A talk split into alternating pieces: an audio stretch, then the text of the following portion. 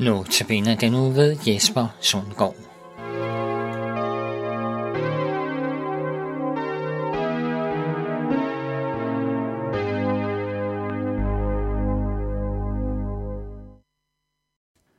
Overskriften for dagens andagt er Gud vil skabe en åndelig vækkelse blandt jøderne.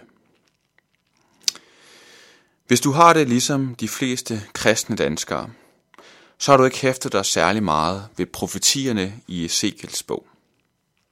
Måske lyder det lidt kedeligt. Måske er det for svært, eller måske havde du ganske enkelt svært ved at tro de ord, du læste. Ezekiels bog kan være en vanskelig størrelse, men mange beretninger og profetier fra bogen er ganske lige fremme og til at gå til. Ezekiel blev født i en præsteslægt i sidste halvdel af 600-tallet det vil sige lidt over 600 år før Jesus.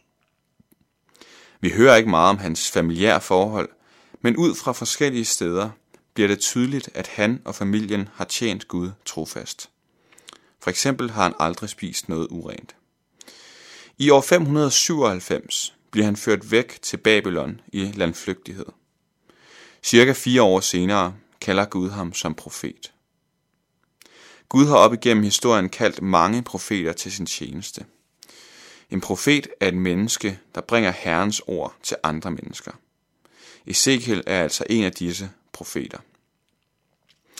Profeter har som regel en toledet opgave. Den første del er at advare folket mod synd og uretfærdighed. Gentagende gange ser vi, at Gud sender profeter for at advare sit folk om den skæbne, der venter, hvis ikke de holder op med at handle ondt. Den anden del af profetens opgave er at forudsige, hvad der sker i fremtiden. Det kan både være negative ting, som for eksempel da Ezekiel forudsiger, at Jerusalem vil falde. Eller det kan være positive ting, som for eksempel når Ezekiel forudsiger, at Gud vil lade Israel vende tilbage til deres land. Teksten for dagens andagt hører til det sidstnævnte. Ezekiel får ord fra Gud om, hvad der skal ske i fremtiden med Israels folk. Og jeg læser fra Ezekiel kapitel 36, vers 22-27. Sig derfor til Israels hus. Dette siger Gud Herren. Det er ikke for jeres skyld, jeg gør dette, Israels hus, men for mit hellige navns skyld, som I har vandhelliget blandt de folk, I kom til. Jeg vil hellige mit store navn, som er blevet vandhelliget blandt folkene, fordi I vandhelligede det. Så skal folkene forstå, at jeg er Herren, siger Gud Herren, når jeg for øjnene af dem viser min hellighed på jer. Jeg vil hente jer fra folkene og samle jer fra alle landene og bringe jer til jeres eget land. Jeg vil stænke rent vand på jer, så I bliver rene. Jeg renser jer for al jeres urenhed og for alle jeres møguder. Jeg giver jer et nyt hjerte og en ny ånd i jeres indre. Jeg fjerner stenhjertet fra jeres krop og giver jer et hjerte af kød. Jeg giver jer min ånd i jeres indre, så I følger mine love og omhyggeligt holder mine bud. Ezekiel starter med at bekræfte, hvad vi hørte Moses sige i går.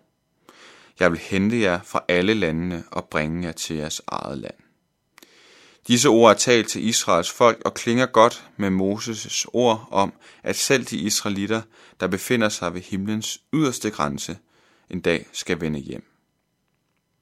Men genoprettelsen for israelitterne slutter ikke her. Den er faktisk knap nok begyndt. Gud lover Ezekiel en hel del fantastiske ting. Han vil stænke rent vand på dem. Han vil rense dem for urenhed og for alle møguder. Gud vil give dem et nyt hjerte og en ny ånd. Han fjerner stenhjertet, det hårde, oprørske hjerte, og erstatter det med et hjerte af kød, hvor blod og liv kan flyde igennem. Teksten forvirrer os måske. Vi indvender, jamen sådan er det jo ikke for israelitterne lige nu. Mange af dem lever jo efter jødedommen og tror ikke på Jesus som Messias. Hvad er så meningen med disse ord? Kan det virkelig passe, at denne profeti fra Ezekiels bog endnu ikke er opfyldt? Kan det passe, at disse ord blev talt om en fremtid, der på det tidspunkt var mere end 2.500 år væk? Ja, det er jeg faktisk overbevist om. Hvis man følger en lille smule med i udviklingen blandt messianske jøder, altså jøder, der tror på Jesus, ja, så vil man have opdaget, at der de seneste 30 år har været en markant vækst fra nogle få hundrede mennesker til 20.000. Jeg tror, vi lever i en tid, hvor Gud opfylder sine løfter og åbenbarer sig for sit jødiske folk. Det er fantastisk. Teksten gør det også klart, at når Gud griber ind, samler og renser sit folk Israel, jamen så skyldes det først og fremmest, at han vil hellige sit navn. Guds navn er blevet vandhelliget i generationer på grund af israeliternes ulydighed. Folk har hånet Gud og sagt, hvad bliver der af hans løfter? Hvad bliver der af hans styrke? Måske var han ikke noget særligt alligevel. Denne hån vil Gud ikke længere finde sig i. For hvis der er noget, han er, så er det særligt. Så er det anderledes end mennesker. Han er ophøjet, og han er hellig. Når Gud samler og renser sit folk Israel, er det en måde at forkynde til hele verden på. Han vil åbenbare sin magt og herlighed. Ingen skal længere tvivle på Guds almagt. Hvornår kommer dette til at ske fuldt ud, kan man spørge. Det ved jeg ikke, men jeg tror, at Gud så småt er gået i gang. Men Gud er ikke bare Israels Gud. Han er Gud for hele verden. Men han bruger Israel til at demonstrere sit væsen. Når Gud derfor har så stor en iver efter at rense Israel for møgguder og give dem et nyt hjerte, så kan vi være overbevist om, at han også ønsker det for os. Netop fordi Israel er et demonstrationsfolk. Er du kommet på afstand af Gud? Er du langt fra hans plan med dig? Har du givet plads til synd og urenhed i dit liv?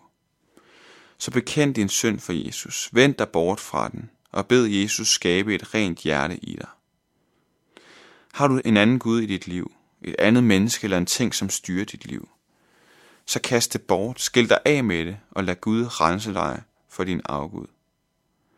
Fordi Gud har lovet at rense Israel for synd, fordi han har lovet at bringe dem i et ret forhold til ham en skønne dag, så kan vi have frimodighed til også at bede ham rense vores hjerter og hjælpe os til at leve et liv i tæt fællesskab med ham.